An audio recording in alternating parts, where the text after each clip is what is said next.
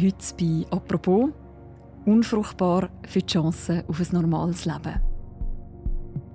Alles hat sich in meinem Leben verändert, seit ich eine Hysterektomie hatte. Ich habe keine Schmerzen mehr, ich, ich habe viel mehr Energie. Jetzt ist es einfach konstant gut. Lena Unger leidet an einer Unterleibskrankheit, die mit sehr starken Menzschmerzen verbunden ist. Um genau diese Schmerzen zu stoppen, nimmt sie ein Leben ohne liebliche Kind in Kauf. Sie hat sich mit 35 ihre Gebärmutter entfernen lassen. Für diese Entscheidung für die erfährt sie immer wieder aus ihrem Umfeld auch Widerstand. Also ich habe es krass gefunden, wie die Leute dann wirklich finden, so, spinnst du eigentlich, du weißt nicht, was du da machst, beraubst dich deiner Weiblichkeit und dass man nachher nicht mehr ganz sage, wenn man keine Menstruation mehr hat. Also da habe ich alles, alles Mögliche gehört. Zürich-Redaktorin Rahel Benz hat Lena Unger getroffen. Und in einer neuen Folge von «Apropos» vom täglichen Podcast vom Tagesanzeiger und der Redaktion Tamedia erzählt sie ihre Geschichte. Mein Name ist Mirja Gabatuller. Hallo Rahel. Hallo Mirja.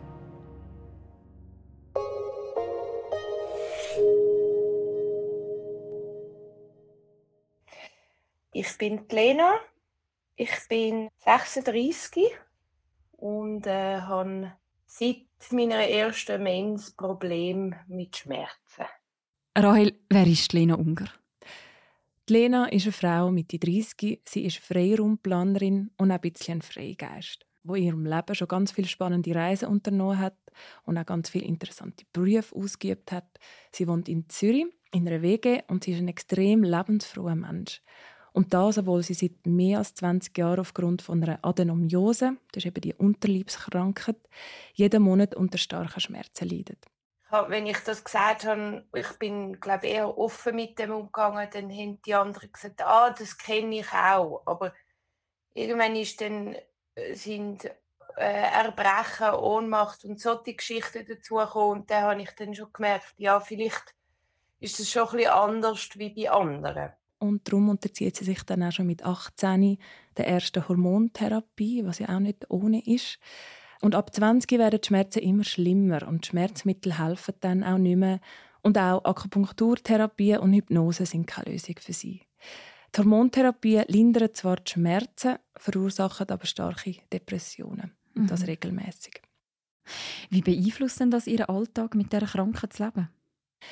Lena hat mir erzählt, dass sie jeden Monat massiv eingeschränkt ist, eben in ihrem Alltag, also manchmal ein paar Tage, manchmal auch bis zu zwei Wochen.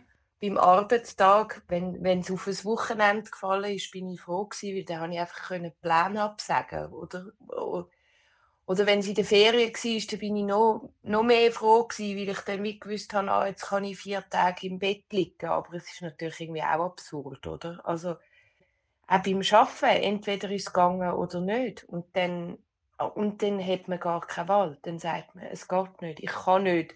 Ich habe eine Schreinerlehre gemacht, dort habe ich sogar zeitweise ein ärztliches Zeugnis gehabt, dass ich nicht arbeiten darf, weil ich einfach viel starke Medis genommen habe.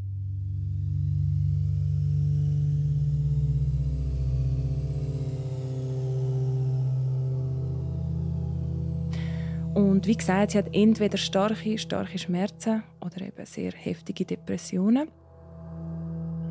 Was halt so ein Nebensymptom von der Schmerzen ist, ist zum Beispiel die Angst vor den Schmerzen. Und das ist schon immer schlimmer geworden. Und das beeinträchtigt dann den Alltag sehr. Oder man hat immer Angst, dass die Schmerzen kommen. Bei mir ist die Mens auch sehr unregelmäßig. Ich konnte es wie nicht timen. Und dann, sobald ich ohne Medis aus dem Haus bin, bin ich eigentlich schon in Panik ausgebrochen.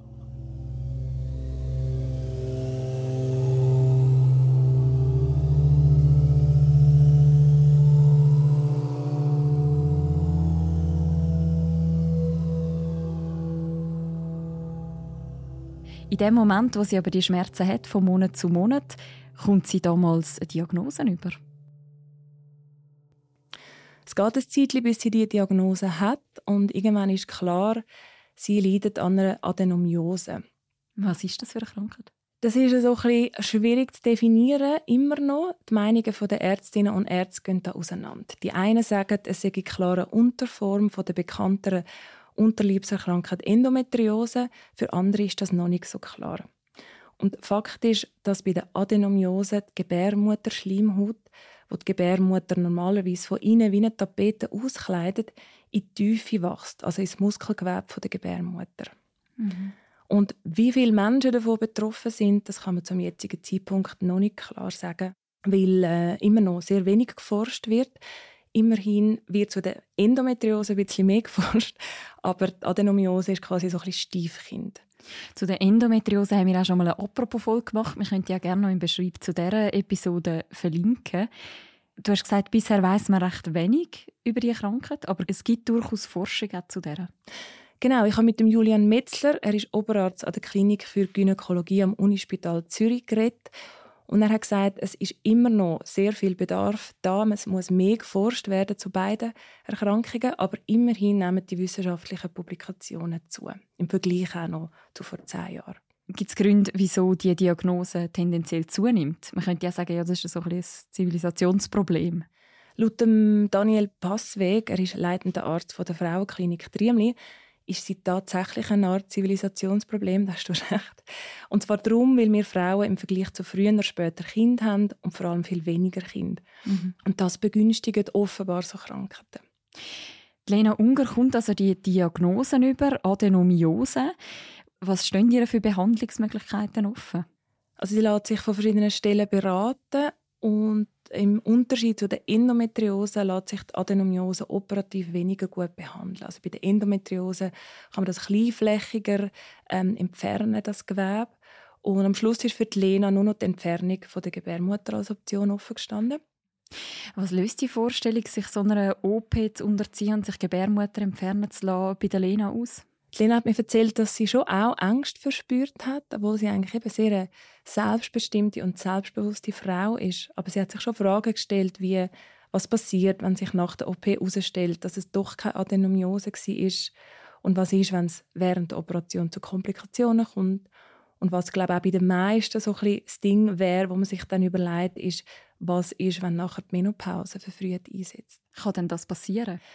Der Daniel Passweg hat mir gesagt, dass das im Vergleich zu früher eigentlich nicht passieren kann. Und zwar, weil man die Eierstöcke drin lässt. Früher hat man die gerade auch noch entfernt bei so Eingriff, aber heute lässt man die drin. Und darum setzt die ähm, Menopause maximal ein Jahr früher ein, als sie sonst würde einsetzen. Eine Folge ist aber auf jeden Fall, dass man durch so einen Eingriff natürlich kein Kind mehr bekommen kann. Was löst der Gedanke bei der Lena aus? Lena hat sich vor dem Eingriff ganz intensiv mit ihrer Kinderwunschfrage auseinandergesetzt. Ich habe jahrelang Therapie gemacht und habe mich mit der Frage auseinandergesetzt und habe mich damit auseinandergesetzt, was es für mich bedeutet, kein liebliches Kind zu haben. Und das weiß ich wie, dass das für mich okay ist, dass ich kein liebliches Kind wird können haben. Mein Leben wird nicht weniger wert durch das. Und sie hat dann gemerkt, dass sie Familie oder dass man grundsätzlich Familie kann auf ganz verschiedene Arten leben und dass man das auch ohne liebliche Kinder machen kann. Und sie hat auch gemerkt, dass sie das eigentlich schon lange macht. Sie wohnt in einer WG.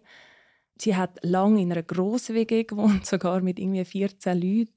Wo sie auch Kinder hat. Sie übernachtet einmal in der Woche bei einer guten Freundin, die alleinerziehend ist. Da bringt sie Kinder in die Schule und macht es morgen und ist so eigentlich auch eingebettet in so ein familiäres Umfeld. Hätte sie sich unter anderen Umständen Kind gewünscht? Wie stark der Kinderwunsch bei ihr am Schluss war, so kurz vor der OP, das hat sie mir gar nicht so genau sagen. Sie hat mir gesagt, dass das Thema Kind in Beziehungen, wo sie früher hatte, eigentlich nicht wirklich aufgekommen ist. Und sie hat dann noch einen Satz gesagt, und zwar, vielleicht sei sie auch zu rational. Sie hat sich irgendwann einfach für diesen Schritt entschieden, weil es nicht mehr anders gegangen ist.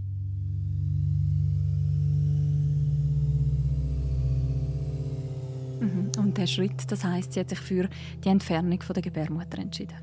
Genau, weil die Schmerzen einfach zu viel sind. Also was dann wie bei mir konkreter um die Gebärmutterentfernung gegangen ist, habe ich gemerkt, also bei mir ist extrem viel Erleichterung gekommen und auch Hoffnung. Lena Unger entscheidet sich also zu dem Schritt, die Operation zu machen. Wie reagiert ihr Umfeld auf die Entscheidung? Die Ärzte und die Ärztinnen haben sie immer sehr gut behandelt, hat Lena erzählt. Sie war sehr zufrieden. Lena hat aber das Gefühl gehabt, dass die Leute aus ihrem persönlichen Umfeld das Gefühl hatten, dass sie mitreden dürfen. Und zwar nur, weil es um ein Reproduktionsorgan von einer Frau geht.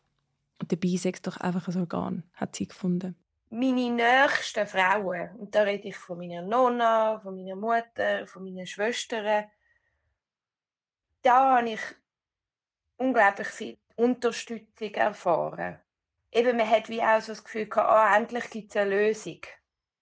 Aber im, im weiteren Umfeld, also ich hatte so eine Phase gehabt, wo ich mit allen haben müssen darüber reden Das war für mich mega wichtig in Prozess. Und und klar, das ist ja dann auch meine Entscheidung und da muss ich auch damit umgehen, was die Leute sagen. Aber es ist, also ich habe es auch krass gefunden, wie die Leute dann wirklich finden, so, spinnst du eigentlich, du weißt nicht, was du da machst und du, du beraubst dich deiner Weiblichkeit und wie wichtig die, die Menstruation sei und dass man nachher nicht mehr ganz sei, wenn man keine Menstruation mehr hat. Also da habe ich alles, alles Mögliche gehört, wo ich wirklich, ich habe so, ich habe auch wirklich mega an unserer Gesellschaft angefangen zu zweifeln und ich kann auch, ich bin mit mir selber extrem in einen Clinch gekommen, was Gender bedeutet, was, ja, also ich, für mich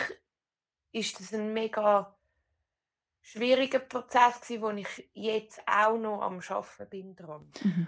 Und sie hat dann auch noch einen Vergleich angestellt und hat gesagt, dass man den Männern ja gratuliert, wenn sie sich unterbinden lassen.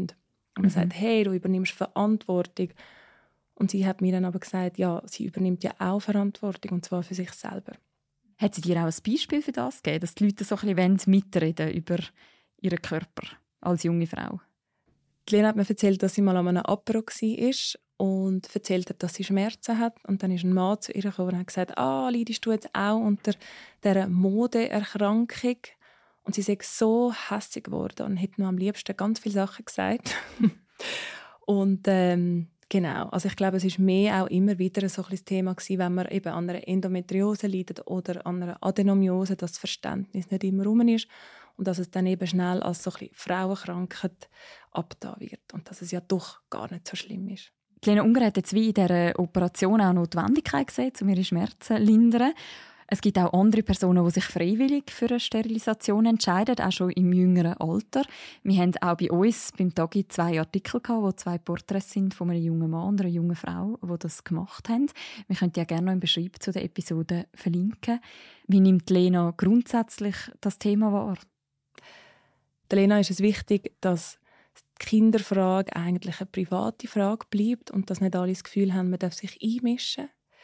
Das ist auch einer der Gründe, wieso sie eingewilligt hat für das Interview, für das Gespräch, für den Artikel, weil das wirklich so ein ihre Message ist. Hey, look, es können ganz viele Gründe mitspielen, wieso jemand kein Kind hat. Und wenn man nicht darüber reden will, dann muss man das akzeptieren. Und sonst kann man fragen, aber das auf eine angemessene Art und Weise. Ja, es ist mega emotional. Klar, immer wenn etwas emotional ist, wenn die Leute, haben die Leute etwas zu sagen. Die Leute haben sowieso immer etwas zu sagen. Aber außer das kann ich, kann ich nicht sagen, warum, warum alle wollen mitreden Ich kann nur sagen, dass man das nicht sollte. also, ich finde, man darf, wenn man über die Themen redet, dann finde ich, dann, dann kann man ähm, Fragen stellen und, und dann kann man ein Gespräch führen. Aber generell finde ich, wieso Leute sollen ihre Meinungen ungefragt für sich behalten.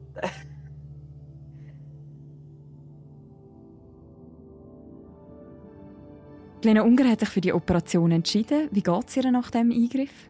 Obwohl der Lena der Entscheid zum Eingriff nicht leicht gefallen ist und sie sich, wie gesagt, ganz viel Gedanken gemacht hat vorher und auch Ängste involviert sind, geht es ihr nach der OP jetzt sehr, sehr gut.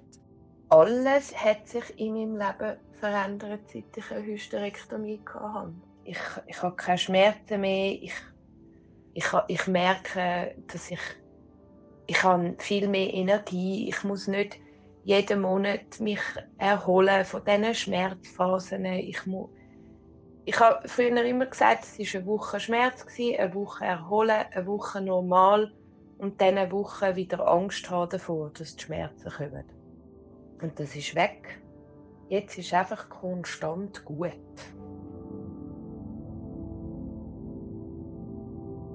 Sie hat sich gut erholt. Sie hat keine Komplikationen gehabt. Sie hat auch lebensfroh gewirkt während dem Interview. Und ähm, ich habe sie eben vor ein paar Wochen zum Gespräch getroffen für den Artikel. Und ganz am Schluss von dem Gespräch hat sie mir gesagt, dass sie jetzt dann bald mit ihrem Partner in die Ferien geht und sie sich extrem darauf freut und auch gemerkt hat, dass sie zum ersten Mal ganz unbeschwert kann ein paar freie Tage geniessen.